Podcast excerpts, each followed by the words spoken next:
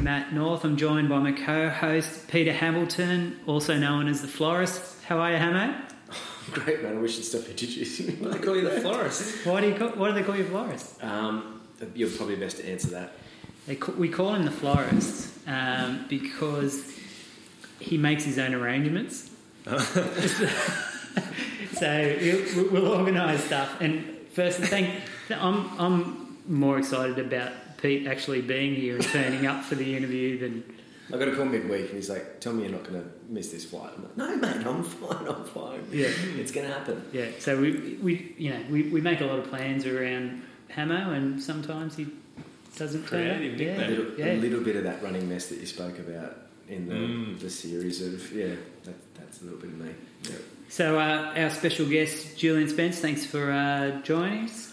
Thanks for making the trip down. Yeah, and thanks for putting us up.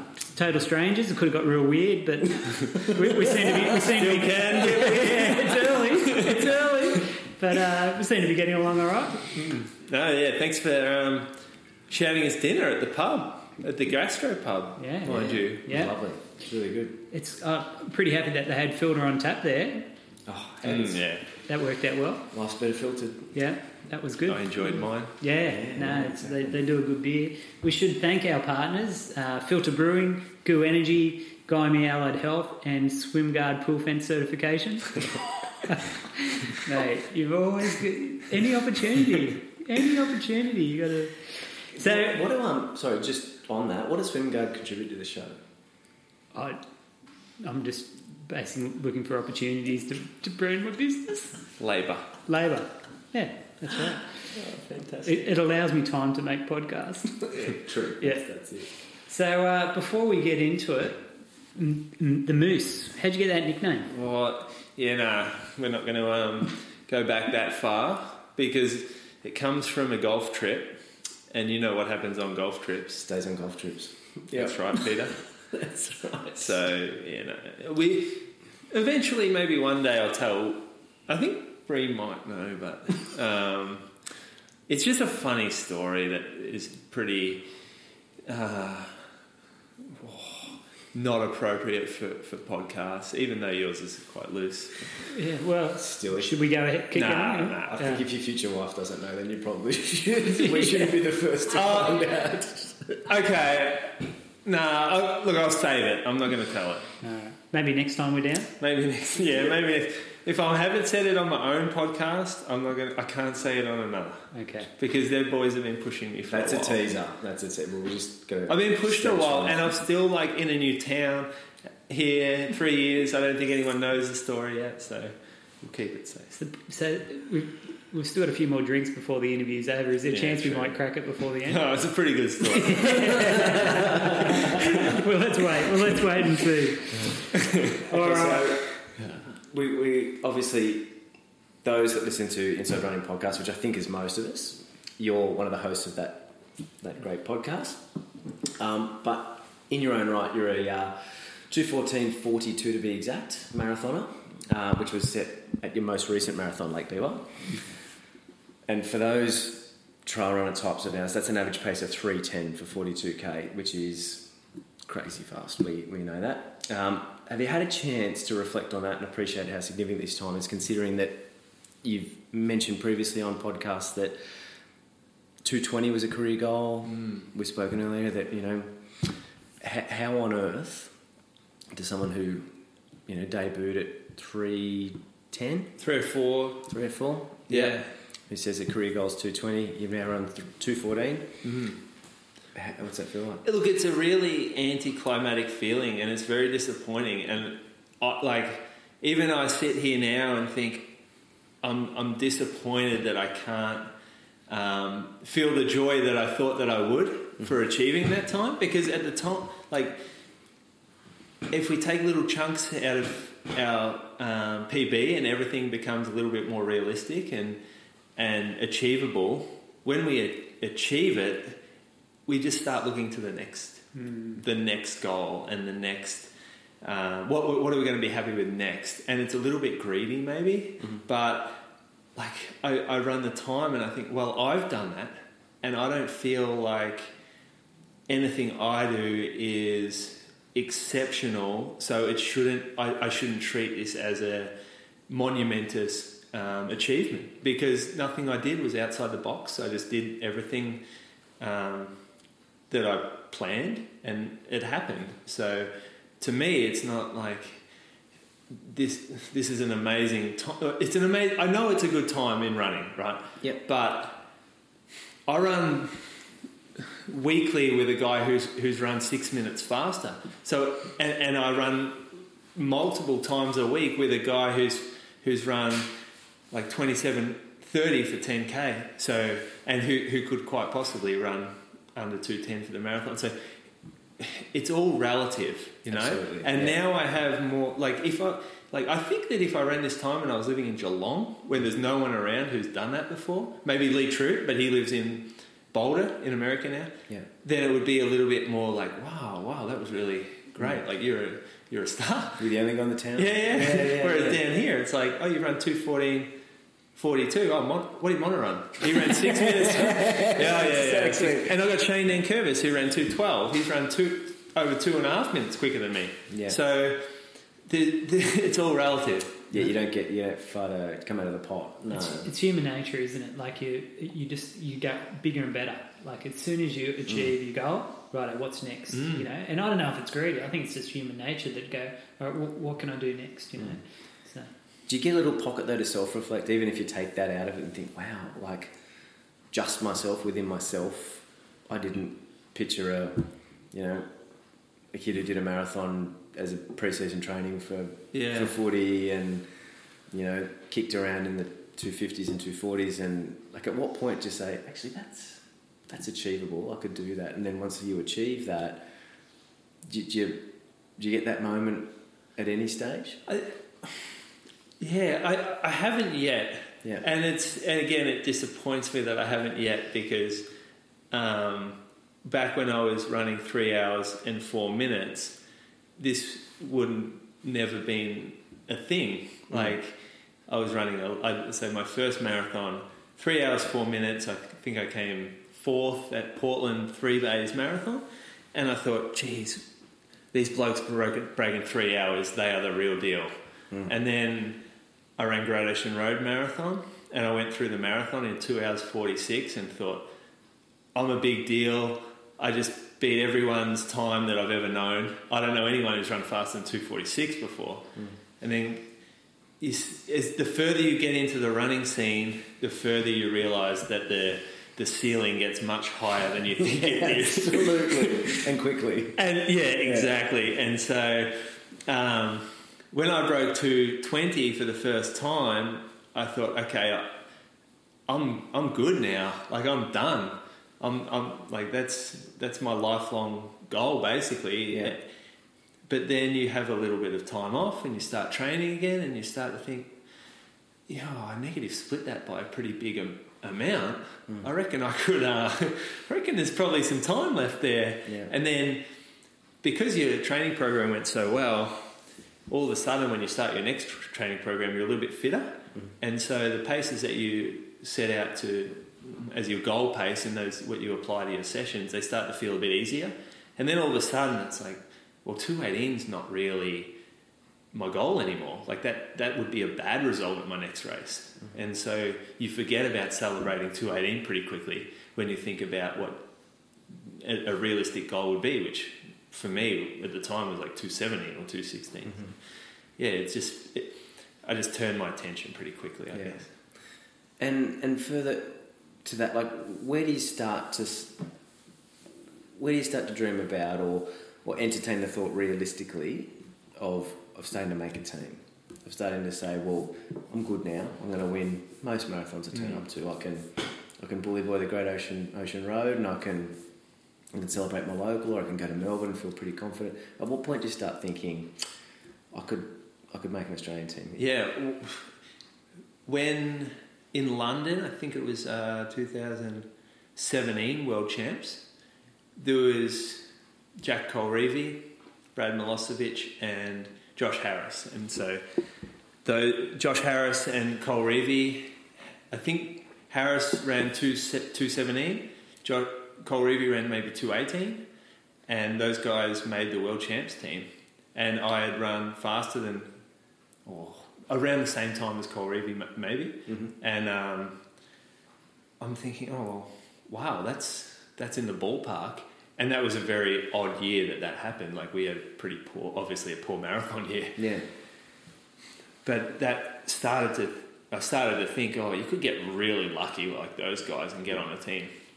Um, and so then I, that 218 qualify, like I got to go through this whole like fun process of applying for the Commonwealth Games because my time was under, even though I knew like there were six guys in front of me. Still putting the form in. Exactly. I'm, I'm putting the form in. It was free. Why not? Yeah, yeah. And you get a cool email back saying you've been rejected. Just save it. exactly. I say this thing. I'll print this up. This is like the highlight. I'll show the kids. Yeah. Um, so you get to you get to kind of play with it there, but you don't really think it'll happen. Yeah. And then you work out, for me anyway, oh, the next world champs are in Doha, like in the desert. It's going to be hot. It's the year before the Olympics, in the Olympic qualifying period. This is a this is a championships that not a lot of people will really seek out and want to run. Uh, so I thought, oh, this could be one of those years, and and then to so I ran two sixteen 38, I think, or something like that, at Berlin the year after the 218. And that at the time I thought was the qualifying, but they changed the standard. So when I ran that 216, I thought, oh, you beauty, this is looking good. And then they changed the standard to 216 flat. And I thought, oh, that's harsh. Like, but I don't really care because it's never been a goal. Like, this is just all fun stage still Yeah. and and so like at the moment like that last year i was the second fastest australian for the year that's when i start to think okay like we're not strong at the moment so a, a medium level marathoner will potentially make a team Medium level. yeah yeah well medium level compared to Yeah. at the moment we had like we have michael shelley who's run 211 Liam Adams 212, Chris Hamer 213, um, we've got Tom Do Canto, he's run 214 before. So there's guys out there that have run faster, but things may, might not be lining up for them at the moment. Yeah. So you've got to be realistic. Like when you look at it, it's nice to like have these romantic notions. Oh, I'll make this team, and that, like my two fourteen will get me there. But really, you've got to look on paper who's where, and how many are left to run, Yeah. And how's their fitness going, and are they going to pick to run, and what happens if they run this? How's that going to affect their chances at the Olympics or making the Olympics? And so it's really like working out whether they'll run or not. So, what's more important to you, making world cross or making the Olympics? World cross or world um, champs? World champs. World champs. So world champs is more important because it's more likely, and I've put that's what at the moment Olympics is to me is very low chance. Like I cannot see a way that I can make the Olympics, Yeah. and at the moment world champs I can see a way, but I've done everything that I can now. So I just wait and see if anyone else will run faster than me. Yeah. Yeah. So no point stressing about things you can't control. You just Yeah, I just watch a race. Like, apparently, look, I don't, I don't know, but I, I think Dejan Gebra Lassie ran Rotterdam and he pulled out halfway. So there's one guy that could have ran faster than me that hasn't. yeah So now I feel a little bit safer, yeah you know. yeah. And Another- then we're just going to tick off. Yeah, so until June 9, we'll just tick off marathons where people um, will have a crack at it. And if they get it, then they've earned it and congrats. And if they haven't, then I'm still there. I'm still in the ballpark. Yeah. That's good. And if you don't make worlds, you can always run six foot. Yeah. Yeah, I'm sure there's some trail race out there for me that I can get my um, confidence back. Which ties us in beautifully to trial running. yeah, exactly. That's right. Exactly. So where where we first, where I first heard about you was you did the GOW um, basically, and and that was uh, was it 2011, I think. Yeah, really early. You just come back from the states. Yeah. Um, it seems to me, um, from, from a trial perspective, like between that and Bogong to Hotham, you set the race record there a couple of years ago. What is it that excites your attention about these particular trail races within the whole gamut of, of of the runs that are available to you, and, and obviously now they're on the back burner because you're chasing far bigger goals. But what excites you about those particular ones that get you there, sink your teeth into? Because by all accounts, Bogenhofen became a little bit of an obsession for you, and Yeah. you really got, you know, your studied course profiles, and you got right into that. And that was obviously the time when you weren't chasing world champs or Olympic qualifier. What what struck your your attention about that? Well, I th- Bogong to Hotham is prestigious, mm-hmm. so it might not get a lot of entrance every year, but it's always one that people look across at and go, "Hey, there's some good runners that have gone for this race," and it's been really difficult for them. They've found it hard, and there's been a record there from um, Andy Cromer, Yeah. who was standing for a long time. Twenty two years or something. It was a long time, yeah, and I know that a lot of guys have had a crack at it. So when I, I kind of it's I love these long-standing records, and I like that's something that got me interested in that race. Like I thought, oh, I'd love to have a crack at that. Yeah. the um, the race isn't long enough where I need to like totally change my training. Yeah. So 64k, like tweak it. yeah, exactly. Like we're looking at like six and a half to seven hours, mm-hmm. which is not 24 or something Yeah, for yeah, a hundred miler or whatever. So I could continue along, continue training like normally or or similar to what I had been. And I don't know, it just seemed like everyone knew Bogong to Hotham. Everyone knew that race. And so when I wanted to like I wanted to have a crack at something really like put everything in, let's do it at the biggest one that I could think of. Iconic and Yeah, and it's not even that like it's not even that big, but in my head I just made it that big. yeah. it becomes it becomes obsessive. Yeah. yeah. Like there's not that many people that No. have done it.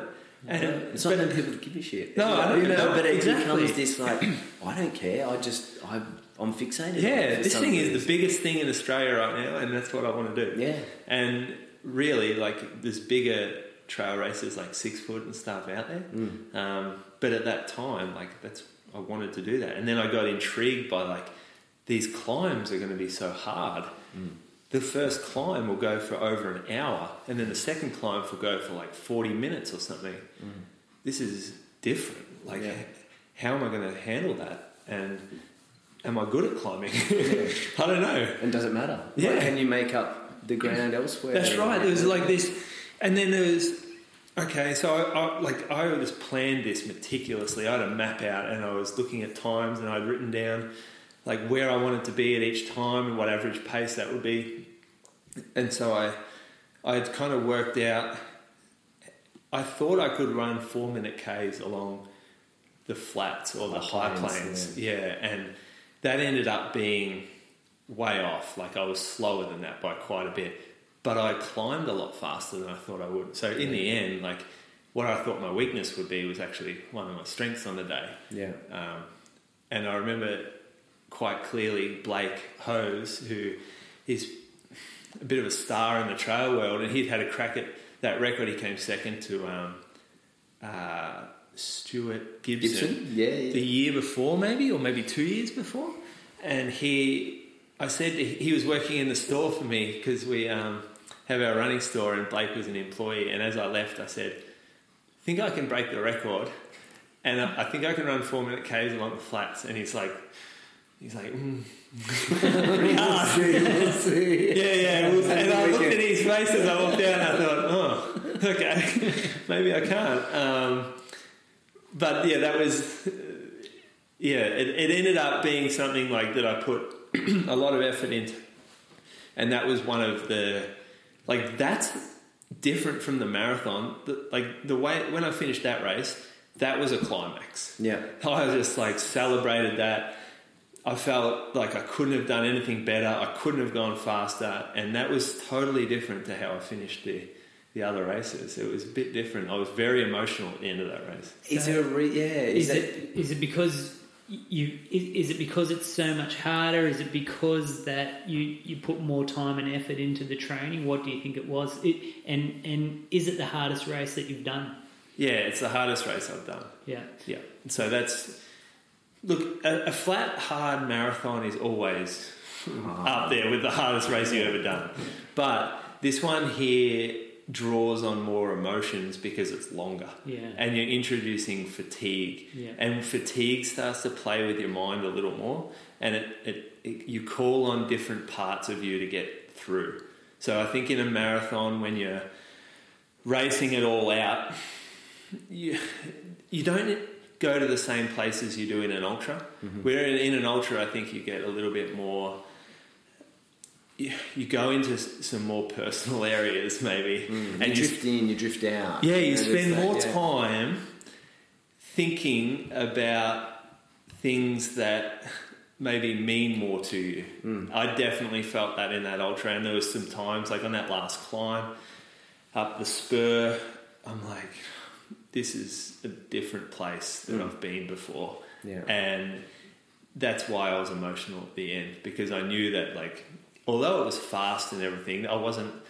That was I, like I was celebrating the ending mainly because I worked through. I was really proud of how I worked through how hard it got, Yeah, rather than like how fast I did it. yeah. Yeah, And do you think that also? I mean, the same lessons you learn from that, the same that you're part of the marathon. I suppose that do you do you enjoy that process part of the marathon, that planning phase? That what does my five by five k look like? What is my, you know, six by two k? Do you enjoy that part of the process as much as the outcome? Are you one of those guys that falls into that category that just loves the planning, loves the execution of the plan, loves it all coming together as much as you do the actual, yeah. you well, know, outcome? it it should like a race should be like the cherry on top of a training program. I always think that the we don't have lucky races.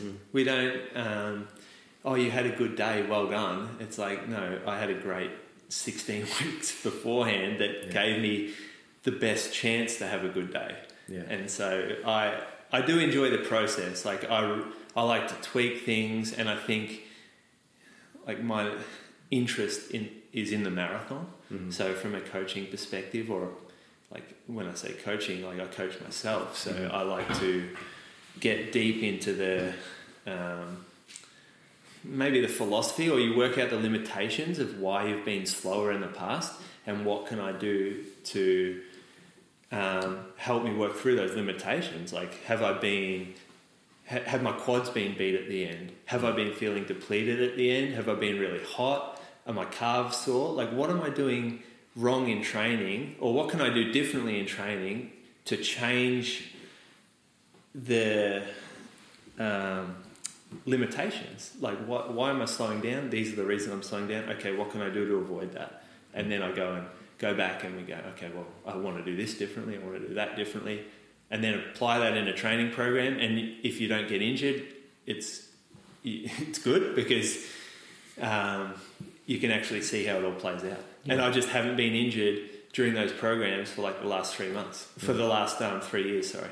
So you can see injuries hurt a coach, and when I like, it's funny because I'm talking about a coach And yeah, yeah, and yourself. and on myself, yeah. yeah, yeah. So like I can apply, I can experiment without the um, variable of injuries. Hmm. Like if you experiment with a certain training philosophy and someone gets injured, well, yeah, it could be a result of the training philosophy, but it it does hurt the um, experiment. Yeah. So I, I was lucky enough to have three really good build ups to a marathon. Um, and I got to experiment with what I felt worked for me and how do I change that. And I changed little things, but only small things. And um, worked out what worked. And it, to be honest, at the last. The last marathon, which was Biwa, when I finished, I'm like, oh, that was a great training program. that just that was just an execution of that was it. a, yeah, I'm like, gee, I did well. I'm a good coach. God, I've got a good coach. yeah. So why, you know, you, you coach yourself. You've got a lot of success. So why do why do a lot of top runners need a coach? Like they, they've obviously got the motivation and the ability, and and they're progressing to to train themselves like you do. Why do you think so many people need a coach? Yeah, well, they might not have an interest in learning about training philosophy or, or learn. They might not have an interest in um, training at all. like they like to do training, but they don't care about why or how or when. So they trust someone else with that stuff. Whereas me, like I think um, I like I, I like learning about running just as much as I love running, Mm. and so part of like my love of running is being able to experiment. Whereas not everyone's like that. Yeah. Some people just love to run, Yeah. and there are some very smart coaches out there that can take these beautiful, like fantastic abilities and talents and apply their knowledge to it and apply their philosophy, and it turns them into superstars. Um, and that particular runner might not ever care about why they do anything, whereas I do Yeah. and and, and I like I don't, I considered getting a coach like a year ago. I said to the boys like the boys at the, on the podcast we have a message group. I said I think I'm going to get a coach. I like this bloke, and then within an hour I'm like, nah, I'm good. Disagree with.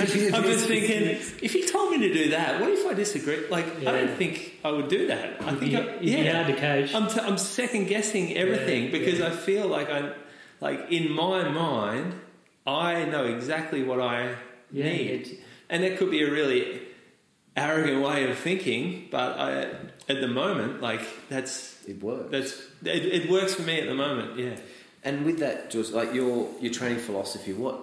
And I know you've, you've, you've harped on this about consistency and, and the like, but what what are the the major pillars of your training philosophy? yeah. Well, when I'll use the example of if someone comes to me like a new runner, and um, they say I would like to run a marathon in this particular time, or I want to run the fastest marathon I can in October, and we're talking about this in early start of the year. Well, everything we do every month that I write, every week, and every session, the, the priority is that they can back up and train the next day or train the next week, and it's just about accumulating training going forward. So, that, like consistency, like we've talked about, it, it's it's quite a boring concept, mm. but that is the pillar, the one pillar of my training philosophy. So, I want to be able to link together days, weeks, months, and years of training because that's what creates a a good runner. Yeah.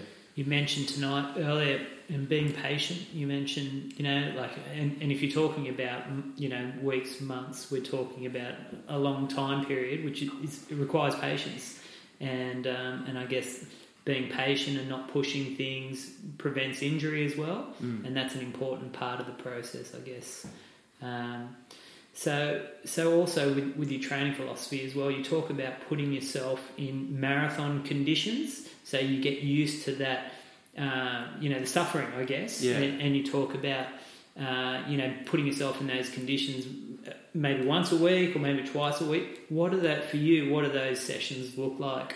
Yeah, uh, well, that is the specifics of the um, the training, and w- when I get to a like say a, we have a marathon and then we work backwards. Normally, that's how I would structure a training program. So we would look at a marathon and go, okay, well, there's a little taper period, and then there might be an eight week specific period of training where we enter marathon world Yeah, and and we start to um, like you said we touch on what it's going to be like on the day.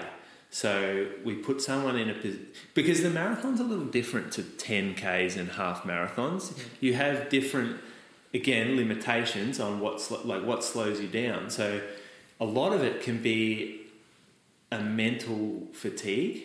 And so I want to get people comfortable with spending a lot of time being uncomfortable. yeah, And so that's a really important, like a lot of people can't step up because they're not comfortable for a long time Yeah.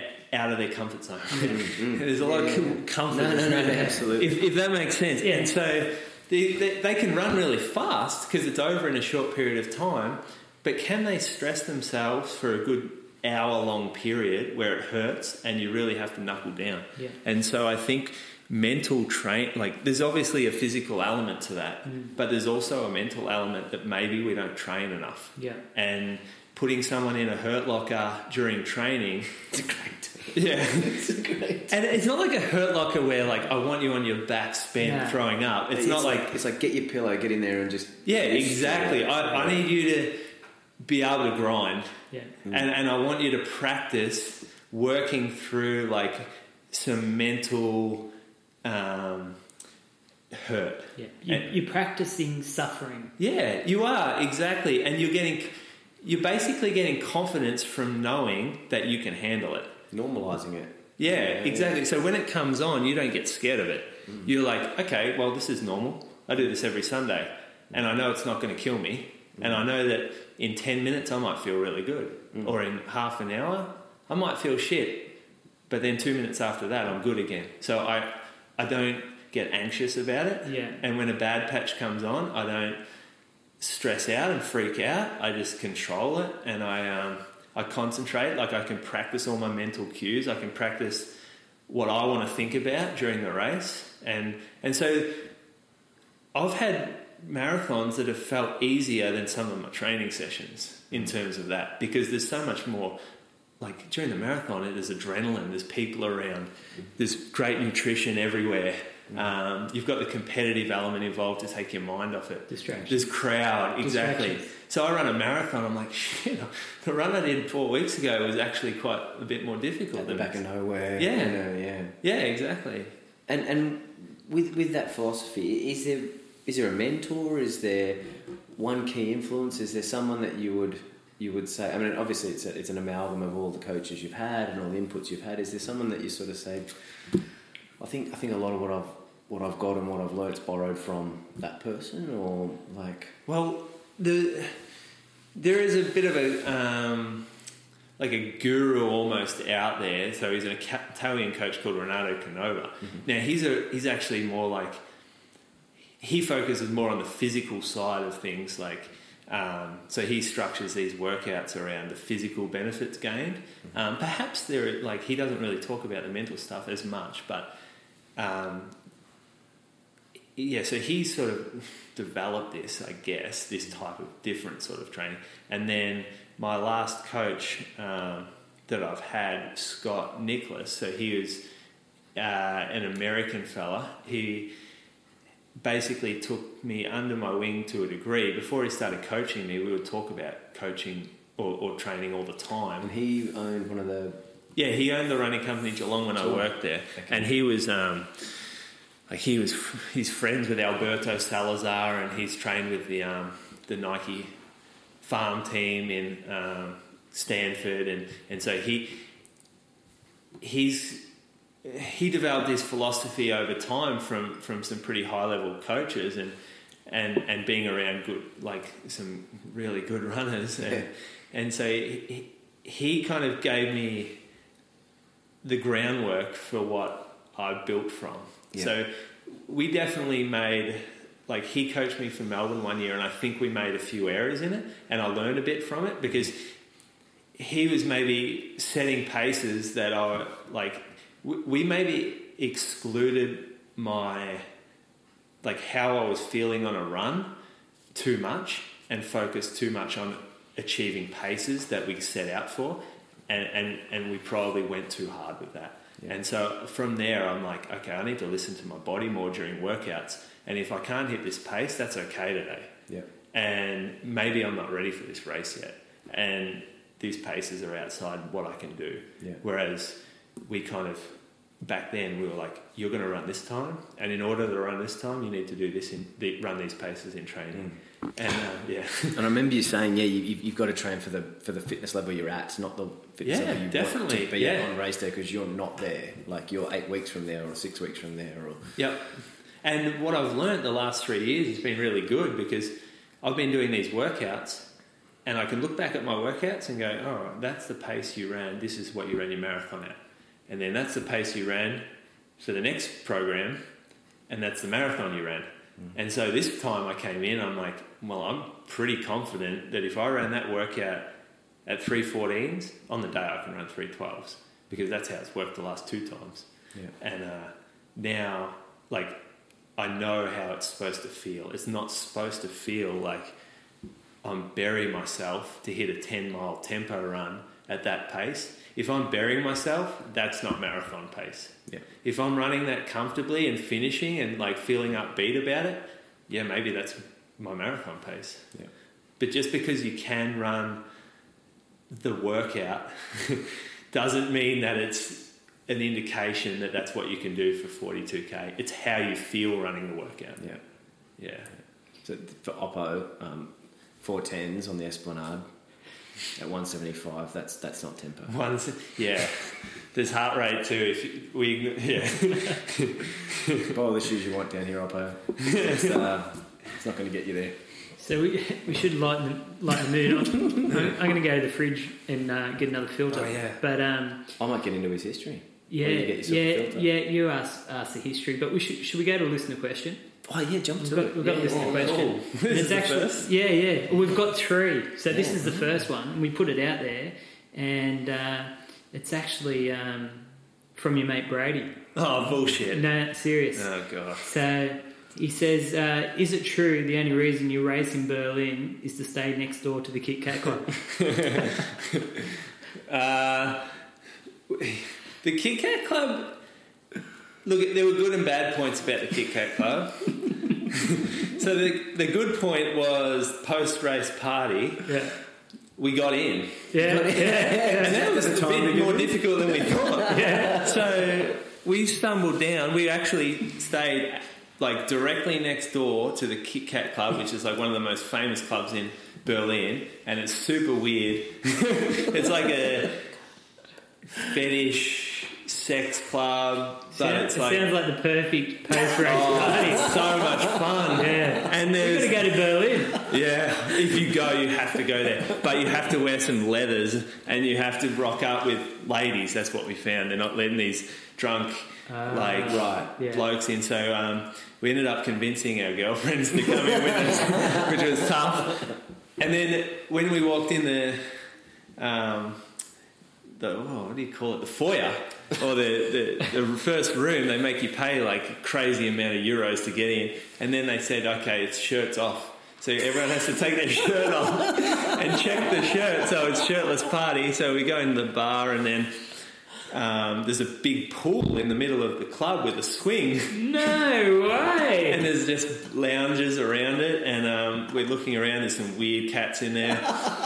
Behind the bar, Brie and I take a lounge. It was a little bit like she was pretty uncomfortable sitting on the lounge because of what may have been on there before. To get pregnant. Yeah. and uh, then we look behind the bar, and the bar lady is um, got like a boyfriend just sitting off to the side, and so every in between pouring drinks, she would go outside to her boyfriend, and they would start getting it on in front of everybody, and then come back in and serve the next drink. Oh yeah, there was a guy with a um, leather pants, no top, with a uh, big dog snout. Oh yeah, there's some really weird stuff in there. Sounds awesome. It's classic Berlin though. Yeah, I, I want to go. Yeah, I think you got to run two twenty to get in there. I'll buy you a costume.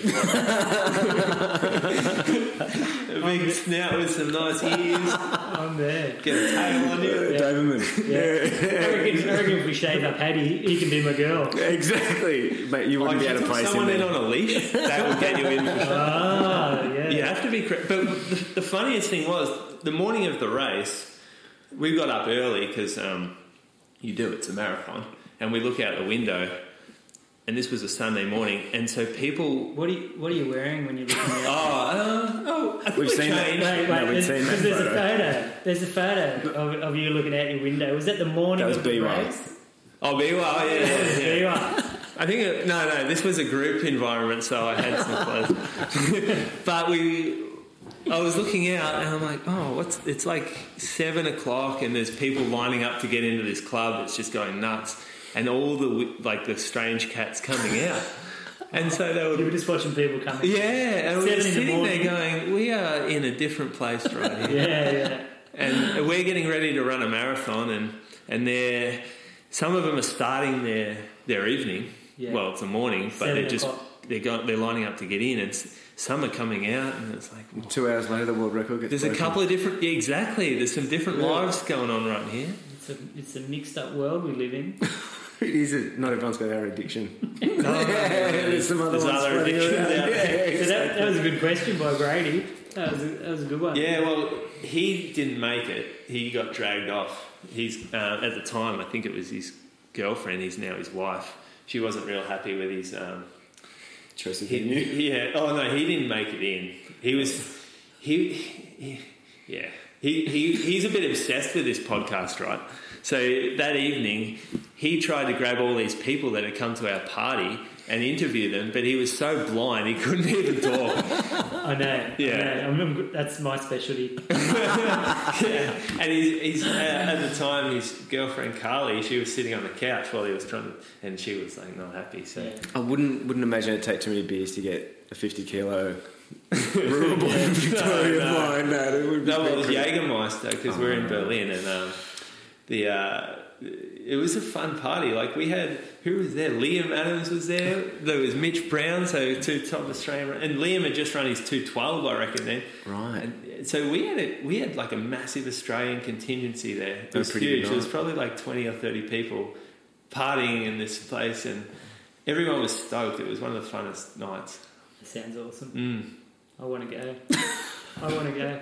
All right, I'm going to go. I'll go organise the drinks. You guys are on the whiskies. All Yeah. right, I'll get. I'll get a filter for myself. I'll get the whiskey. I'll bring the whiskey over. Hey mate, you can just keep. I'll go Chipping down the away. rabbit hole of history. Yep. Excellent. Mm. So, Julian, we have heard a couple of other podcasts, one being Hidden Athlete, and um, love to get your backstory. Um, finished school, laboured for your dad for a bit, joined the Navy for a bit. Yeah. Yeah, didn't didn't like the routine. No, the I, Navy. I loved your hard work. line, like Just a shot glass.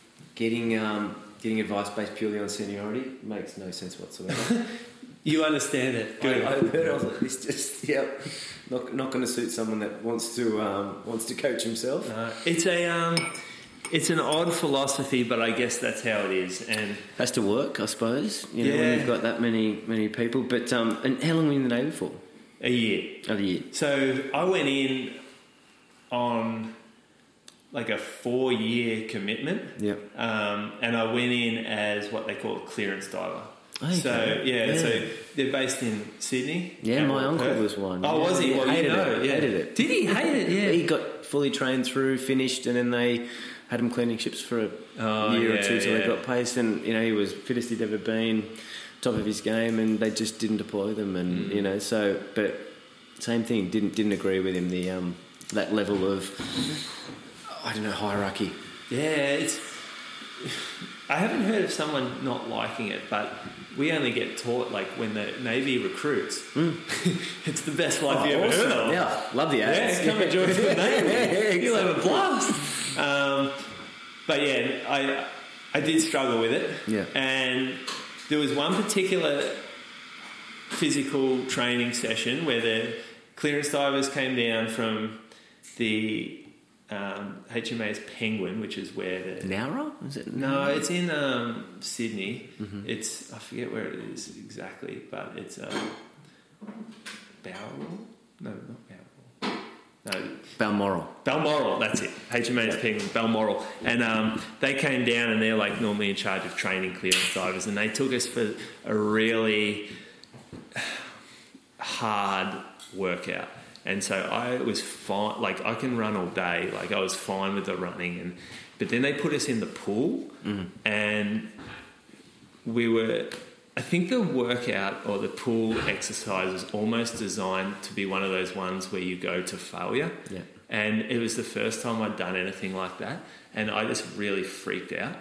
And one of the Claustrophobic nature of being in the water. yeah, and having like we did it with overalls, right? So you had overalls, and we're like we're in a fifty meter, pool, 50, 25 meter pool maybe, and you're crossways, so not like lengthways, and you had to do like ten. This was a diving pool, mm-hmm. so you had to go down to the bottom and up, and then when you come up, you had to get out and do like a burpee, and you did that like ten times, so you're fully gassed, and then you had to swim underneath to the other side of the pool and get up and do it again, and then back down, and then there was no time limit or there was no times. They just said do it, and I was starting to really struggle where I couldn't get across and I had to come up for air a few times and I'm like heart rate through the roof. And then every like they start they find the weak one, which at the time was me, and they just start like peppering you, peppering. And because I've done really well on the running, and, and uh, which was before this, they obviously like going, oh, this guy's pussy. And He's got to come down a notch. Yeah. and so then the last bit was after you're fully gassed, like, can you imagine doing a set of maybe um, 10, 60 second hill repeats? Okay, you've got to hold your breath as long as you can. And the heart rate's 180, like, oh, no shit. Yeah. I went down, I'm looking around, like, are we going up yet? Everyone else is like, st- like trying to pull me down. I'm like, gotta get up. And I was fucking spent. And, and after that, I'm like, I don't think this is for me. Um, and at the same time, I, like we did some diving that weekend, and my ears were fucked. Like I got this Yeah. real um, sore ear. So I, like to be honest, back then I probably took that ear thing as like I'm going to run with this. Yeah. Like this is a um, I'm gonna get out of jail card. yeah, exactly. I'm going to go with this, and, and like I can't be a diver because my I can't equalise. I didn't really. Sorry. no, it's an impressive noise. That's his ear popping. Yeah, yeah, Yeah. In the end, I um, I got out, and I was like, the day that I said at the time to um, like my family, I said, I'm getting out. It was like this relief had just left my shoulders. So I'm like, oh, that's a sign I've made the right call. Yeah. When I feel really good about it. Yeah. And I'm like, yeah, let's get the hell out of here and let's start doing what you want to do again. Yeah. As opposed to marking time. Yeah. Oh, yeah, and just being around like um, a bad culture. Yeah. It's, it's like a, it's a little bit, it's kind of like footy culture, but without the, um, without the, the, the exercise. Without the winning in the second week. yeah. exactly. Yeah, It's a good point. It's a good point.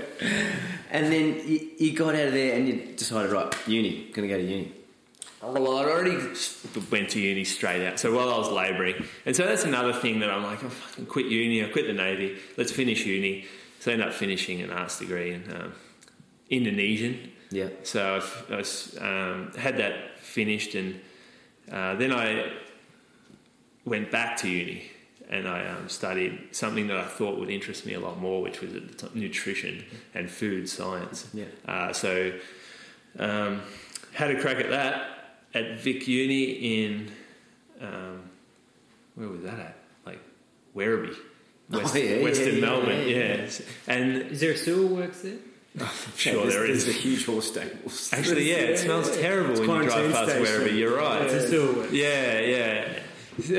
so, um, yeah, that was, and then I, I, I kind of enjoyed it. Like I came back mature, and I know, I know everyone gives mature age students No. shit because they always ask questions. And I, at the time, I'm like, oh, like I'm really like there's some good stuff going on here. I'm really enjoying it. Um, yeah, so I, I decided to do that, and I was at this time living the classic uni lifestyle without any money. Um, so we were li- I was living in St Kilda and doing a bit of yeah, another one, thanks. Um, anyway, that's that was just classic uni life for a few years. And is that what were you doing that degree when when you were able to roll over to Chico State? Yeah, that's right. So I went on to exchange program. So I thought, how am I going to, like, how am I going to find something different to do? And so I went to uni at Chico State. I, I set up an exchange program where the, like, my my whole intention was just to run on the track team. Yeah. And uh, I did that. I did six months there, and it was one of the funnest six months I ever had in my life. Why did you Why'd you choose that uni? Oh, is they had a good running culture, but also it was like voted, voted the number three party school in the USA. That was the, that was your priority at the time. and I think there's like a Simpsons episode where um, no, it was, it was one maybe a Family Guy or something even with better. Chico State's like number three party school. That's why we go. Uh, so it was, and it was a party school. Yeah. and there was great running culture there. They took a lot of Mexican kids, like because um, they got scholarship money for it. The school got money for getting Mexican kids there, mm-hmm. and these kids were just like awesome. They were just such hard workers, and they would never ever have gone to uni without running. So mm-hmm. you were with guys like I went to a couple of their houses. One of them was a guy from McFarland, and if you ever you remember that Disney movie about cross country called McFarland, where the, all the Mexican kids were on a cross country team, and they were Kevin Costner. Yes, yes, I do. Yeah, Yeah, so he was from that town, and um, I went to his house, and I'm like, these like his mum and dad didn't speak English, and it was super poor, and he would never have ever been able to go to uni without having this little running scholarship that paid for it. Yeah. and I'm like, oh, this is cool because these kids like only run to go to school, and and they um, like they care about running, but as soon as run as soon as school stops, Yeah. no more running. They don't That's give it. a shit. They go and yeah, they've got their degree. They go and be a teacher. Or, normally, it's being a teacher. Really, Yeah. that's what they do, and they go back to their hometown and they're a teacher. yeah. And so, and so, for that even to be a, something you wanted to do, you must have been running reasonably well at that stage. Like you must have been, you know, well, you would have see, just seen yourself as a runner at that stage. saw myself as a runner, but it wasn't like I got picked to go there on running. No. I set that all up myself. Yeah. Um, I was there for an academic scholarship or just a, like an ex- exchange program. Yeah. So I wouldn't have been there without an ex- like on my running ability. Yeah, no, no, no. And even then, I wasted it, and because I partied too much, without a doubt. Like I'm in America, I'm an Australian at a school with zero other Australians, and there's like twenty thousand kids, and I'm like, this is the best. Yeah, I'm the only guy in the village. Yeah, yeah, yeah. you can go to a, you, and it was just like American Pie, you know. like you, Yeah, would- yeah. you would walk into a party and there would be kegs and there would be beer, like we're playing beer. Red um, cups everywhere. red cups, it's beer pong, and it's like you go to the dance floor and it's just like DJ in the corner who's just a local guy, and uh, it was crazy. And was there pressure on you to run well on that scholarship, or oh, sorry, well- on the exchange program? Not, re- not really. Um, some guys were better than others. Yeah. And me, like, my coach got it. He got that I was there for Gary Towne. Gary Towne, yeah. Um, he's a pretty legendary coach and he's a great guy. Yeah. And he got it, like, he goes, oh, you're here, like, you got to have fun. Yeah. And I could have run faster if I didn't have fun. Yeah. Is there? Um, I- I'd like to come back to the partying, but is there? Uh, Me too. yeah, you can't go. yeah, You're too yeah. old. So, This ain't the Kit Kat Club. yeah, yeah. It's So, so Kit Kat Club, that's a possibility. Scholarship, forty-five, too too old. Well, I reckon I could talk him into it. All right. You have to go Div 3 because there's no age groups on that. Yeah, yeah. You can Happy- redshirt. You can redshirt the first I'm year. happy to do that. You could almost be an under 20 cross country athlete for Ethiopia. I'll, dre- I'll, dress, exactly. uh, I'll dress up as a mascot. That's fine. So, um, what you know, you obviously you did some running with the with the teams over there, mostly track. Yep. Is there what is there any learnings that you took from that time when you were training over there in, in, in a different environment that you still use today? Like what, what did what were the takeaways? Well, the team environment was amazing. So mostly we consider running a individual pursuit, and it's uh, well, well we, it still is like you can if you're in a ten thousand meter race, it's you versus the others. But in order to get yourself up for hundred mile weeks um, and slog through sessions and long runs, having other people around you, like sharing the suffering and waking up at the same time and, and going through exactly the same things you're going through is so much easier to do that. And so I had like 20 guys and 20 girls around who were all doing the same thing as me and we're all working towards the same thing. And um, we, we all held each other accountable. If someone wasn't like, no one said it to me. I was the oldest by a mile and I had a beard, and no one else.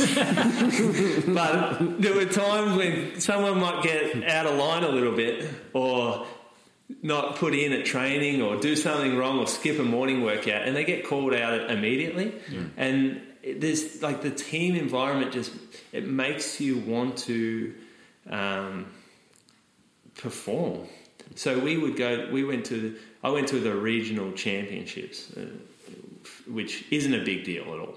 But every time you run there, you get points for your team. So I was that they put me in the fifteen hundred and the five k, and every place I got higher gave points for the team, and we were with the jumpers and the sprinters and the throwers as well.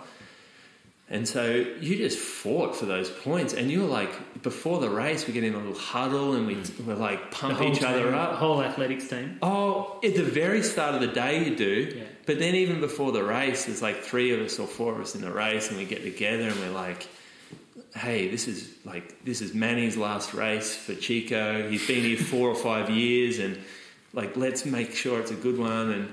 And um, it was like the adrenaline was like nothing else. Yeah, right. Mm. Yeah. You, just, you put you're just doing it for the team. Yeah, the gun putting it on. goes, and you see like a maroon shirt next to you, and you're like, "Oh, that's that's Manny." Like he's going, I'm going, and and you, when you like, I think Desi Linden. I don't know whether you listen to many of her podcasts, but hmm. there's a really cool story last Boston how sh- she had Shalane Flanagan who had to go to the bathroom, hmm. and she stopped and stayed with her while she went, basically, and helped her get back onto the pack. And the fact that she was working for someone else just made her work that much harder. If mm. she was working for herself at that time, she felt like she would have just dropped out.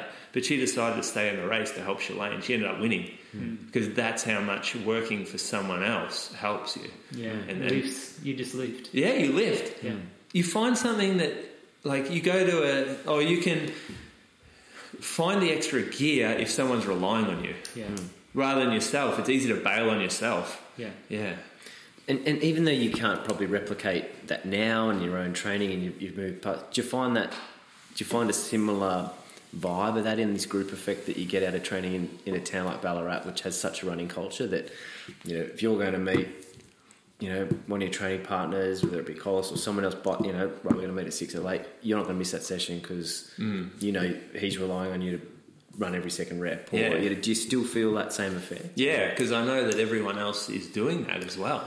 And I know if I'm not there, like they're like, oh, why, why wouldn't he be? like, he's the guy who needs to do it the most at the moment. Yeah. Um, there's guys that come along and they're like, might train for the Melbourne Marathon for eight weeks and then we don't see him again for a while. But then there's the guys that like are trying to achieve things and have more ambition and um, you'll find a lot of those guys, they're the ones that show up every Saturday night, every Sunday night. It's not so much the morning sessions because they're the fun ones, the glory sessions. It's the the Sunday evenings when everyone's tired and everyone's sore and looking forward to the next day or the next week and it's like they're the ones that you find the team helps the most with. To rock up to a group on a Sunday night is a lot easier than rocking out at 5.30 on a Sunday after your long run in the morning by yourself. And I heard you quoted a while ago on one of these. You're you're the fastest ever from that university now, two fourteen forty. Oh, no, no, someone else is faster. Right. Yeah, Anthony Costales, who was my main training partner when I was there. So when you have 20 people on a team like that, obviously we have different speeds, and I was like partnered with him, and he he's he's a gun. He's run 213 something. Okay. Yeah. Yeah. So, bit quicker than Tim Toddleson, who's just a trial. fan. Yeah, quicker than him. He went pretty good though. He's doing all right. He's doing all right. Yeah. Scott Bauhs though, he was the freak from Chico. Right, Yeah, so he um, he was like the fastest ever um, college half marathoner at the time. Yeah. Right. And hasn't kicked No, he, I think he works for a Running Warehouse, the American site, and um, he's in Santa Barbara.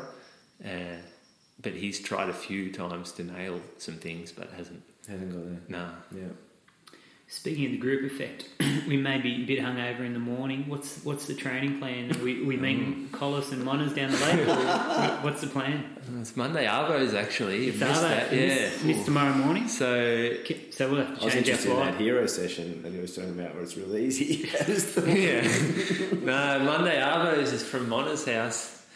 450 for 12 and a half K. Yeah, Yep. So what sort of pace? uh, it's pretty slow on a Monday. It's like 445s. yeah. Twelve round the lake. No, it's a really weird fucking loop. it's been honed over years and years. first time I ran it, I'm like, I'm sure there are great trails around here. Why are we running through alleys and across parks Because and like through the back of Aldi? You run through the Aldi car park. I'm like, there are. I, I know there's good trails because I've run on them. Why are we here right now? And now I fucking love that loop. It's like Monday loop. Yeah. So- but what is it? Did Yeah. Monas choose it? How, I'm sure that yeah. Well, it's from his house, and it's like if it, it's a slow hour, right? So if you run five minutes a k, it's an hour. We can change our flight, can't we? yeah. Yeah. Well, there's a lot of injured blokes at the moment. The group's being a bit disbanded, but no, it's like at the at the time I'm thinking this is terrible. I'm not doing Mondays here again, and now I lo- look forward to it because it's just it's the ban like it's, it's the represents. banter. Yeah, it's like It's the group effect. Yeah. So how many turn up for that session? Oh, it varies between like maybe three to four. Sometimes there'll be eight at the moment. Mm. Yeah, it's it's not a massive group anymore, but um, it's still there. Yeah. It's still there, and the core's still there. Uh, yeah, That's pretty cool. yeah. Mate, a few little coaching tidbits here we've, we've gone through here. Now, obviously, Wolfie's going to talk later about podcasting and, and, and, and, that, and that part of it, but we've talked about your influences. Now, one of your, your proteges, Ellie, Mm. um, she is, is having a, you know, what she ran, 226? Um, Yep. The same weekend that you ran BWA. Um, and is, does, when you look at writing a program for someone like that, is it, obviously it's an expression of your philosophy, but is it tailored very specifically to her? I know you mentioned that you, you were running a very similar program, Mm. and, and when she had a little bit of a hiccup in her marathon, you thought, oh shit, this program's, I've effed this program. and it turned out she had a quick toilet stop and got back. Yeah, great yeah. race, you know. That's true. But and is it something that, that you just you know that that recipe works and you're going to roll that out across? Well, that's yeah. That could be my limitation as a coach. You know, like not being able to recognise when someone needs quite a different approach mm-hmm. because I have a philosophy that I know like works for me and Ali now, and I've like to be honest, probably the biggest um, proponent or the biggest example of this working is a guy who ran at Tokyo this year rather than me and Ali, Jared McMullen. And Jared, he's like an 80 plus kilo guy. Yeah. And he ran 231. And this is a guy who has no business running 231. This is the guy that you think's got the world record for 80 Exactly. Yeah. And I'm like, okay, so this guy's running 231 off This this, is for you, stuff. Hattie. This is for you. Yeah, he. I, I, we're doing something right here. Now, there's going to be some people who struggle with this type of training, and maybe I won't be the best coach for them. You know, so I'm. I- I struggle with this myself. Like, if I get athletes who don't respond to what I'm giving them, like, do I give them something different, or do I suggest they go somewhere else for a coach? Because I'm pretty. Um, set in my mindset, you know, like I'm Because if you weren't, you'd just be guessing someone else. yeah, exactly. I'm just like going, oh well, try this, try what this guy does. I'll tell you what to do, or maybe you go to speak to him because he knows how to do it that way. And so I like I think a coach should be pretty um, firm in their philosophy, but I, I, what's a good coach? I always have this like debate with myself, like how much does coaching matter? For one, is a coach's really doing like how much credit should they get? I, th- I don't think they should get as much credit as they probably do. Um, and two, like, does it matter what we give people?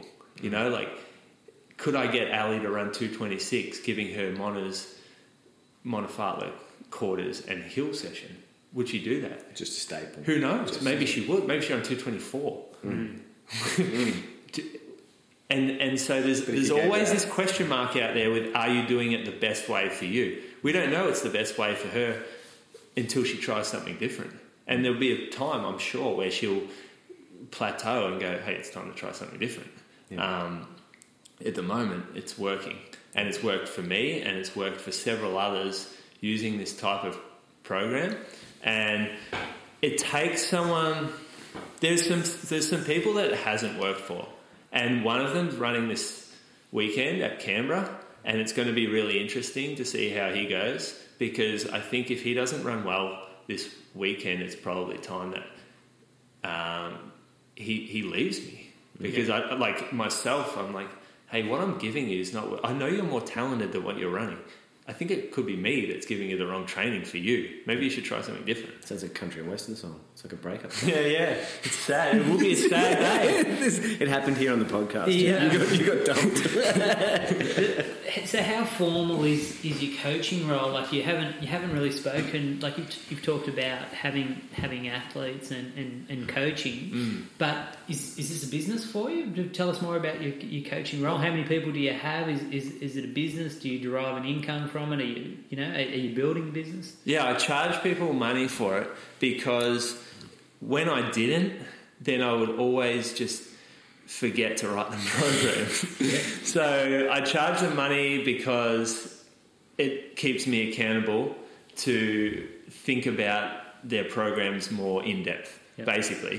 Um, and I don't make a lot of money from it. It's a passion project. So I, I don't have time for that. I have time for maybe three to four people per week that I can look after.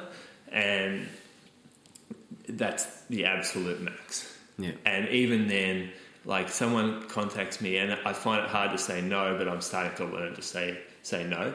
So uh, it's a passion thing, and it, a lot of it comes back to like me just testing out what I think might work and wondering if it does or not. Yeah. And a lot of it as well is me seeing people doing some really dumb shit and just like, no, don't do that. Do it this way. Yeah. You know, like, Yeah. Let me save you just briefly. And yeah. Then, yeah. And I also see some terrible coaching out there. Mm-hmm. And it, it's like every single person who has got some degree of profile in running automatically starts a coaching business at the moment. And I'm like, no, this isn't right. Like, you guys don't understand it. You like you're cooking people, and if I can just help save a couple, come under my wing, we'll we'll like hopefully it, it might help. Yeah. Because our mate Oppo, he was getting coached by Tim Robards, wasn't he? I think he was just doing the Tim Robards high knee, high knees followed by That's only bum shitty kicks. to surf. I need bum. Yeah, that's shitty to surf when you do that. I think it's different for other races. I'd love to do coaching, but I lack empathy. So uh, oh, yeah, it wouldn't it wouldn't work for me. What does empathy mean? Yeah, I'm actually serious. I don't know what that means. yeah, Empathy is the ability to put yourself in someone else's shoes and care about it. Oh, okay, yeah. yeah, yeah. We'll figure When, Oh, no, yeah, yeah. yeah, when people make excuses, I just Yeah. Coaching is one of the most emotional roller coasters ever. Like, if someone has a bad race, you feel fully responsible for that bad race. And they're so disappointed and upset that they've invested like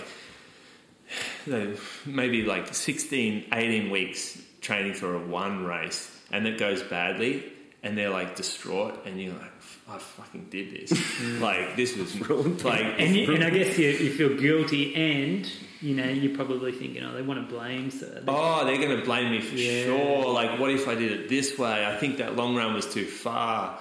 I didn't do enough speed work, you know. And and I can go back and go, this guy didn't do enough speed work. I can look.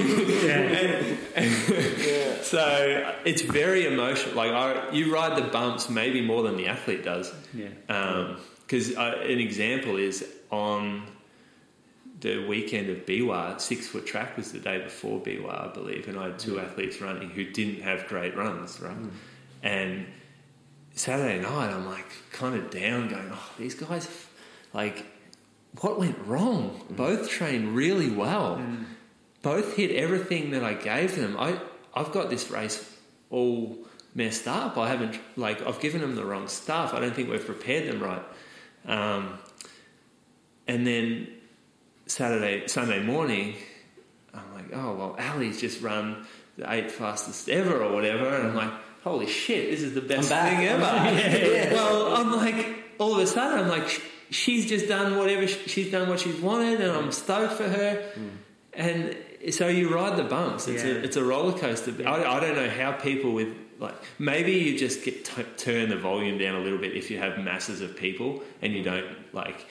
But but my athletes, I've like I feel pretty connected to how their races go. Yeah. But maybe only because I have a small amount. Yeah. And when you talk about, like, I know there's this broad term that we all hear about when, mm-hmm. When you talk about fitness. Like, what do you mean by running fitness when you say that person is incredibly fit at this stage? I mean, anyone that's engaged in this sport's fit, anyone who's running 80k a week, 100k a week's fit. When you talk about marathon fitness, what's that look like? Oh.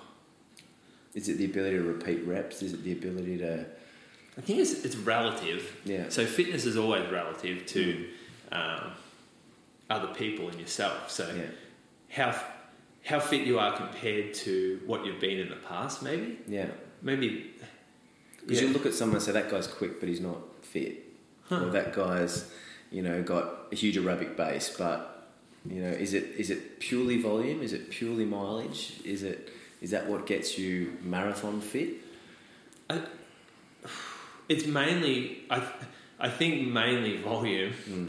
To be honest, uh, if I was given the choice of of having someone do twelve weeks of high volume versus twelve weeks of quality speed sessions, I I'd take the volume. Um, but yeah, I'm not sure how to answer that question. Yeah, sorry. That's a tough one. It's okay. He doesn't get out much. He's only away for one night. Was that your question? He's just trying to. Because I, I, I get, you know, you, you hear about this term fitness so much, and you think, Fitness. and you'll talk about, you know, when you're talking about Brad, for instance, and you're saying that period there before he got injured and he got into a race, mate, you're fit. Oh, okay, moment. okay, Fit okay. at the moment. Yeah, yeah. Like, So he's fit. Yeah. Um, so he can do sessions faster and longer than he has in the past. yeah. Yeah. So he he can basically be more efficient or more economical with his oxygen use. let's let's get sciencey with Yeah, it. Yeah. that, that's the answer. his yeah. VO2 max is high. His Okay. lactate threshold is higher, yeah, and that presents in doing workouts at a faster pace. for longer duration. Yeah. Yeah. yeah. There you go. So you know, like we've worked out that volume equates to better results. You hmm. know, if, if you're fitter, we're talking about being fitter. Yeah. If you're fitter, then everything's easier, and you can run 5k faster. You can run 10k faster. You can run everything faster if you're fitter. But you've got to do more volume to run faster. Yeah. Because it's easier. So, what would you recommend if anyone of the listeners wanted to improve their half marathons or their marathons? What do you think is a good benchmark for a weekly amount of kilometres mm. to, to be really running well and to be really fit? Well, there's not going to like. There's no one answer for that Yeah. question, and it, it all depends. And that's a, I hate answering with all depends. So I like to provide an example, right? Mm. So if someone's let's let's take a footballer who's 27, they've just given up their country footy career, and they're coming across, and they've they run three times a week, maybe six, eight k runs, but they're running really. They they those guys they're going to run them too quick, right? So they might run them really hard, three 8k runs a week, and they'll come and they'll ask for advice, and uh, I'll say, oh well, okay, let's slow them down. Let's get let's improve your frequency of runs for the week, and let's um, and the, the only way we'll do that is by slowing those runs down. So let's in, improve your frequency, and we'll go okay. We'll run every second day. That might get you up to four days a week, and then the next week we might run, or the next month we might run four or five days a week. But slowing it down reduces the injury risk greatly.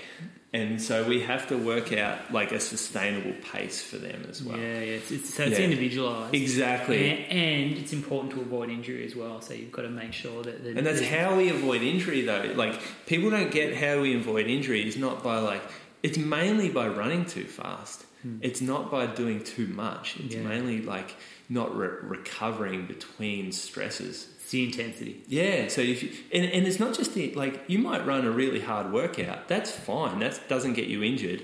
It's what you do the next day and the day after that that gets you injured.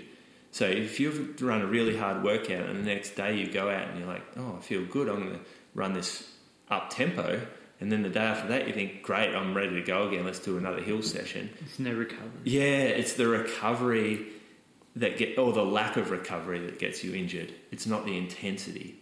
So you have to like I uh, I think it's hard to fit 3 sessions in a week. Some people love 3 sessions in a week, but in order to do that those 3 sessions have to be a lower stress than maybe what someone would normally do in a workout. Yeah. And so I like two sessions in a week with spanned out recovery because that comes back to my overriding like uh, pillar of consistency.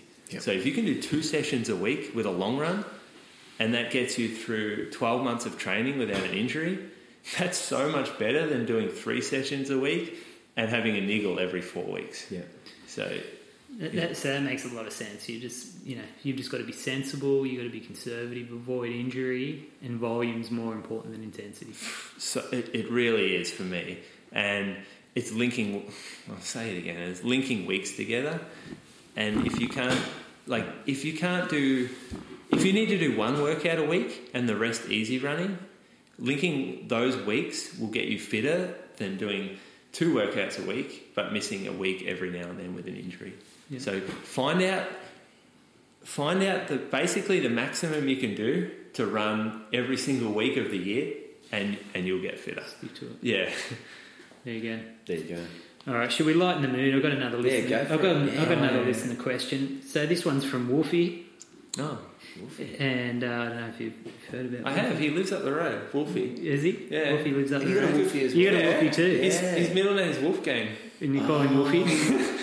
Yeah, our one's um, more like that character in Teen Wolf that turns into a werewolf after Oh. a few drinks. Oh, right. Yeah. Split Anyway, so another drink.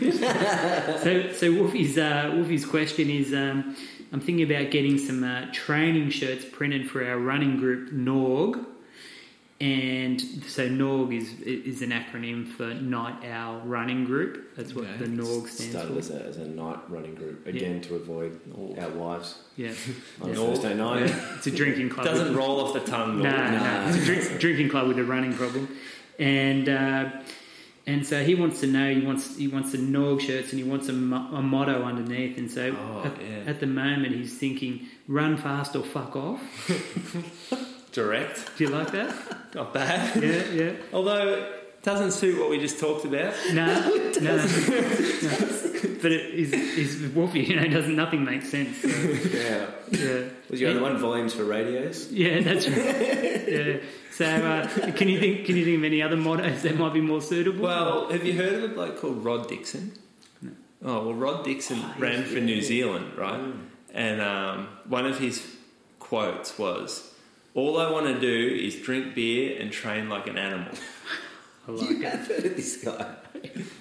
Fantastic quote. Yeah, How good is that? 'Cause as if that's not what we all want to do. yeah, that's right. I want his number. You want his PB? That's, That's that's it. I reckon you get that motto. yeah, yes, all of it. Yeah, that's perfect. Yeah. That's good. Sounds like it suits your group too. Yeah, yeah, it does. Perfect. That's good. It does. We haven't we haven't had a big scalp yet. So, um, look, we, we need to um, we need to explain some running terms because I told you that our, our listeners aren't quite at the uh, at the elite level, and uh, you know, Neither this- are ours though. Well, you know, yeah, actually, we're, we're their listeners as well. yeah, yeah, yeah. yeah, yeah. I think that's being clear. I think I explained to you that a lot of ours don't even run, so we, we need to we need to explain some terms. One of ours nearly died on six foot. Oh yeah, true story. Oh, yeah, yeah. yeah, We'll tell you that after. Yeah, yeah. So yeah, he sort of trained on six beers a week and not much running, and ended up in intensive care for about three weeks. And Hey, Jez. his organs started. How are you? Shout out to Jez. Glad you're still with us. and uh, so anyway, we should explain these terms. Uh, so one of them strides. What's what's a stride? Can you explain what a stride? This is a real question. Yeah, 'cause Yeah, Ju- you're Ju- joking. no, no, no, no, no. Well, this w- we think we know what a stride is, but but Judgy thought he did one the other night, but wasn't sure. A stride judge. is well. How I describe a stride is a short sprint, af normally done like as a warm up or after a run, the idea is to run at a faster pace than what your jog was um, for neuromuscular conditioning.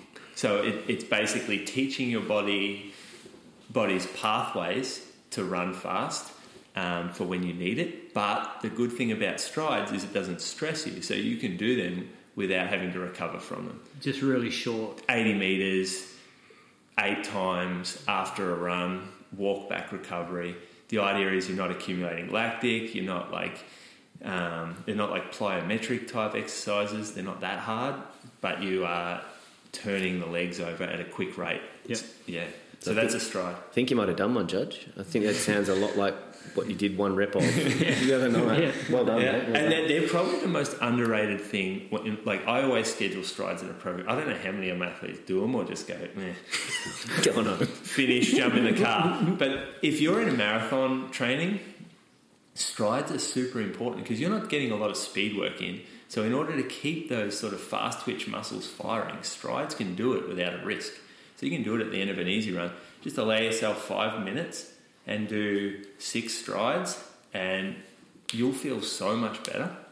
So, how often would you bang out some strides? Up, Well, I don't do it anywhere near as much as I should, but I schedule them in like two easy runs a week. Plus, you should do them before your speed workouts and potentially even before your thresholds as well. yeah, right. So maybe you're doing strides four times a week. yeah. Okay, good. Brilliant. So that's uh, that's good. So now you can explain what a threshold. Well, this one's for Yeah. Oppo, I think. Yeah, You know, yeah. What's the difference between my It's- thresholds? It's there. It's legit. I'm not making it up. It's on the list. So it says threshold strides, thresholds. Well, a threshold is like it's a scientific term, I guess, to describe um, basically when your body starts to accumulate more lactate, lactic than you can clear. So, if you're accumulating lactic acid at a rate that you cannot clear, you'll eventually your heart rate will increase. Your breathing will be breathing will be more laboured, and you'll slow down. Your body basically forces you to slow down. And so that point when that happens, that's a, your threshold. So threshold pace is slightly faster than race pace. Well, it depends what ra- race distance it is. So normally threshold pace, normally you can run at threshold pace for an hour. That's your max, Yep. and that's if you're really tested. So some examples of workouts like for threshold pace that I give are like, well, I build like a progressive from four by six minutes at threshold pace, two minutes jog, three by seven minutes, four by seven minutes, four by eight minutes, 20 minutes straight, um, three by 10 minutes. They're all, and then you can play around with like being underneath it. So you can do a K above threshold, and then you float with a K below threshold, and then you play around that line. Yeah. So it's basically like if you're spending a lot of time around the, the threshold pace, your body becomes more efficient at clearing lactic, Yeah. and so your threshold goes higher. Yeah. So you can perform, Oh, or when you get come to race day, you can run without as much build up, which obviously is You, so, you can go faster for longer. You're trying to increase your lactic acid threshold Yeah. to improve. Yeah, well, it's like an aerobic threshold and anaerobic threshold. There's a few different thresholds, but basically the one runners need to worry about is the one where if they can run for about an hour at. Okay. Yeah. So th- a threshold, a good threshold run, sixty minutes No, that's like maximum. if you wanted to race, you could do that.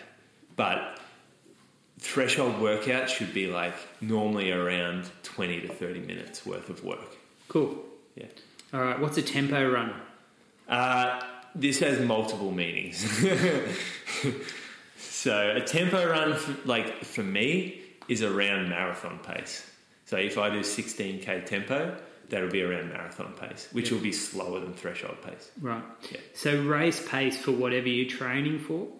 Uh, that will not be tempo run because if you're training at a 5k, if you're training for a 5k, race pace is obviously really fast, Yeah. and the maximum you could probably do in training is like 2k repeats. Yeah. So. I wouldn't call that tempo. I'd say that's like, and that's pretty anaerobic. yeah. Yeah. So tempo runs longer, isn't it, than a threshold? Yeah, probably. low Yeah. intensity. Yeah. Like I do, like a tempo run for me is about 16k or 50 to 60 minutes. Sometimes I do a, a long tempo where that's about 95% of my marathon pace. And so that might be 30k at 95% marathon pace, and I call that tempo. Yep. There's no definition. It's just everyone can use that term how they want it. Yeah. All right. Yeah. Good. Yeah. I've just actually got, got a listener question that's come through. Yeah, actually. away. Yeah, um, it's from Troy, uh, Troy's brother Brad, actually. And Troy? um, Troy's a good runner, and his brother Brad's not.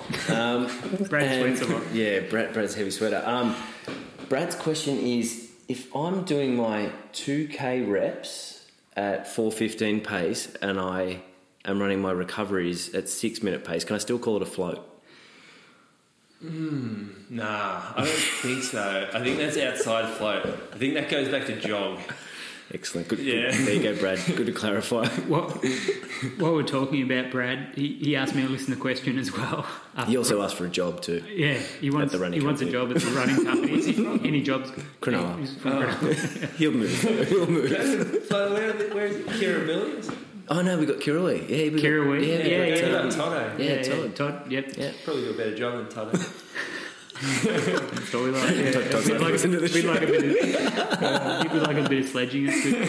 So, um, so uh, Brad's listener question, and I actually, it's it's actually here. It is real. Yeah. Yeah, yeah. What shoe do you think is the hardest wearing and has the hardest tread and therefore won't wear out? as Oh, we don't sell them. They're not good for business. That's all you need to say. That's done. Moving, moving right along. You'll never work at a shoe store. Stick to those Vomeros, mate. Do it every week. Yeah. I'll do it. I don't want to know about that shoe if it exists. You work in a shoe store? You fool. Doesn't exist. Yeah, yeah. No, or is that serious? Do you want me to answer? No. Oh, right. it is a serious question. Yeah, yeah. But he Do- does burn through a pair of Vomeros Yeah, in yeah. three weeks. What, the new ones? Um, I don't know. Is it- Well, he, he, he did take off his shoe and just show show me that he wears sort of the, Yeah. the out. He just wears it through his shoes pretty On the quick. outside of the shoe? Yeah, That's yeah. it, It And- could, yeah, okay. So I don't know if you're. Can you can you mention brands that are better wearing than others? Oh, well, it's not so much brands, it's like models, and also it's specific areas of shoes that, like that suit someone's mechanics. So what about a neutral shoe? What's what's a good what's a long wearing neutral shoe? There's plenty. Yeah. Yeah, there's plenty. I could name several from every brand. Name three, like just not from each brand. Oh, just say uh, what what, what Brooks is Ghost, Yep. New Balance 1080, Nike Vomero. Nike Vomero is a long wearing shoe. Let's Saucony Triumph.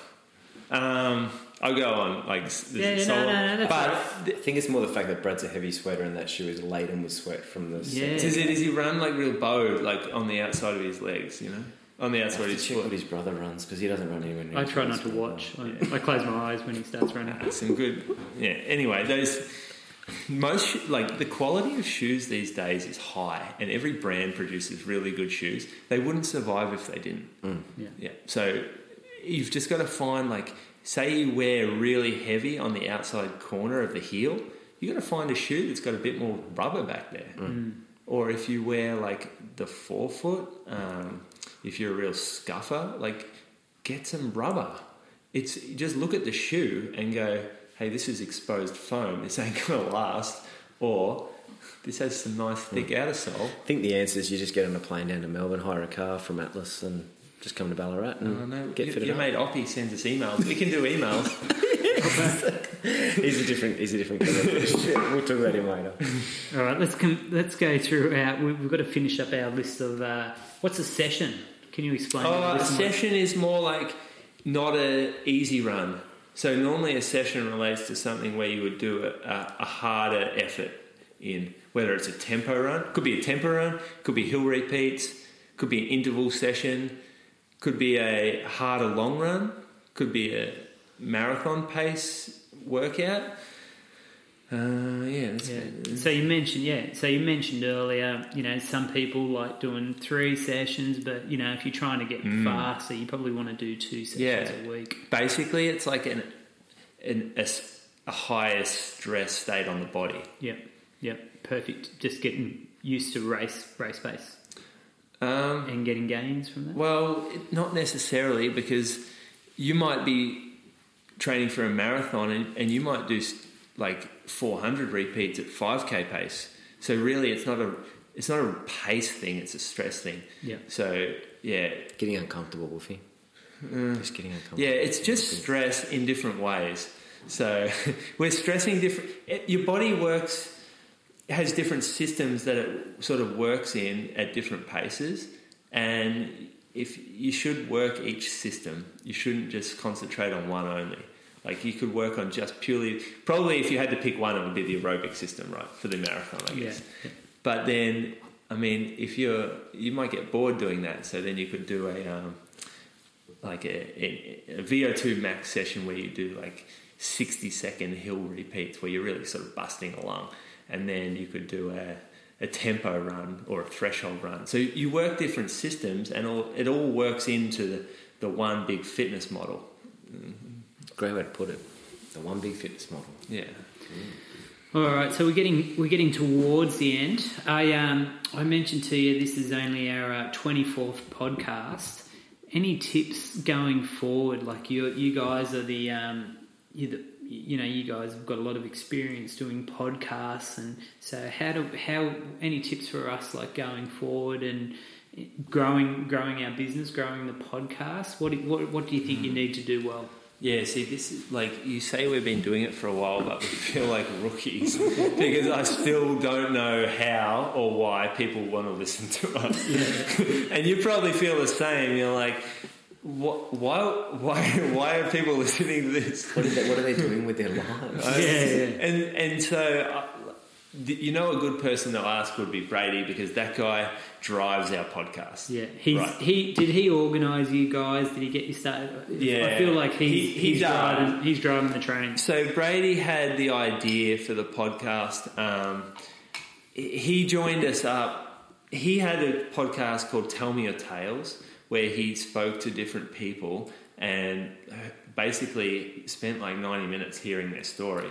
And then we all start him, myself, and Brad all started training for Berlin in 2017 and he, Brady had this great idea to go, let's make a podcast where we talk about our training.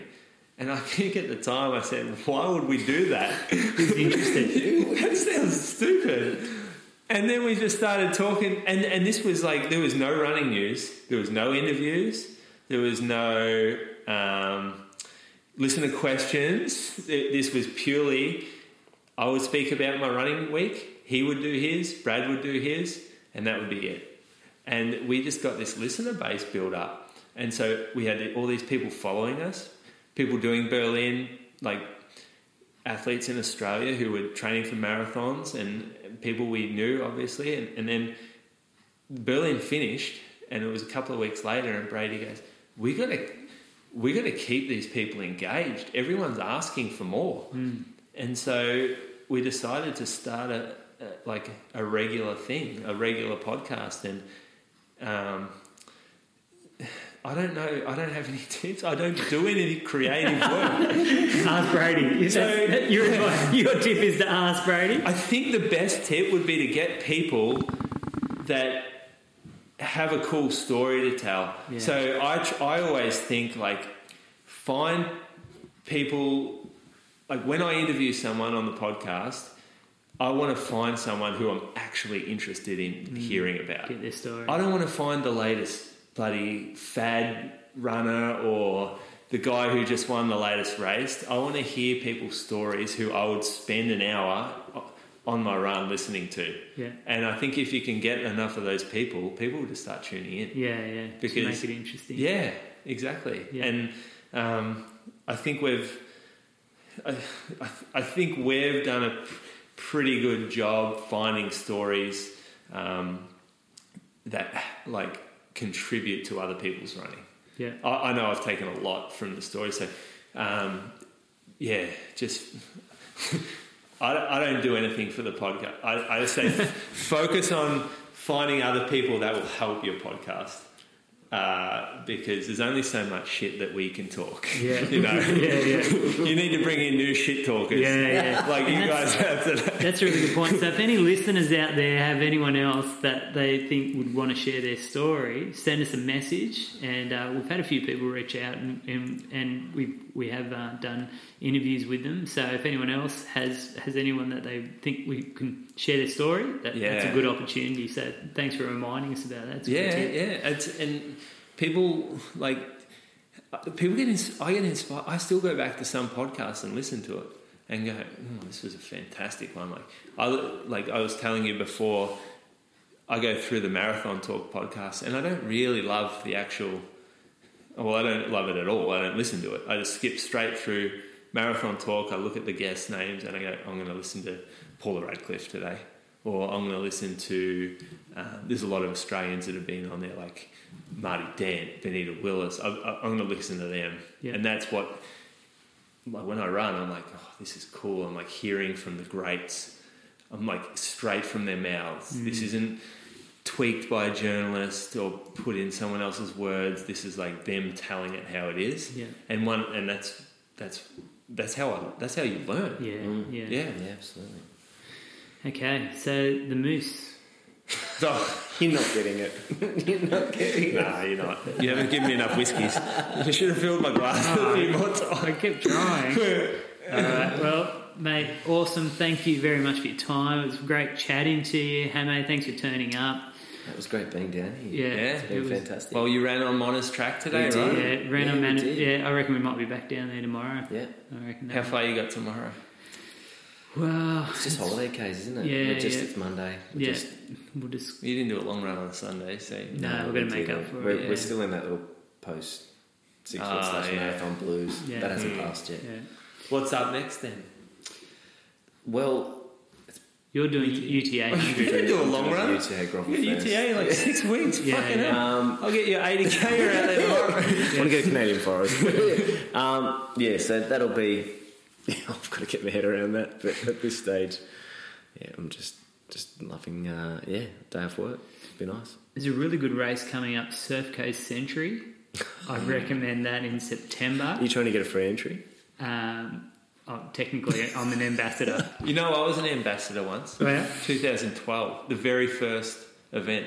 Did you do it? For- Surf Coast Century. Really? Yeah. Yeah. Shout out to Sam. Sam, he hooked me up with an ambassador. Yeah, no, I didn't do it. Why is this Sam that we met up? Yeah, UTA. Yeah, Yeah, okay. yeah, Sam's from the A- Anglesea. yeah, yeah. So uh, yeah, yeah. So September, have a look at it. Surf Coast Century. You can do 50k, you can do 100k, and you can do teams of 100, so 250s, But a great course, eh? You can do 425s. You can do 425s. So get yeah, great course, eh? Oh, amazing course. That is a runner's course. Yeah. If you're going to do your debut 100, I would do it there. All right, beautiful. All Flat right. track bullies. Flat track bullies. All right, let's sign out. And as soon as I stop this, we're going to hear the story of the moose off, off record. All right, over and out. See you guys fail, fail, ever fail, fail, fail.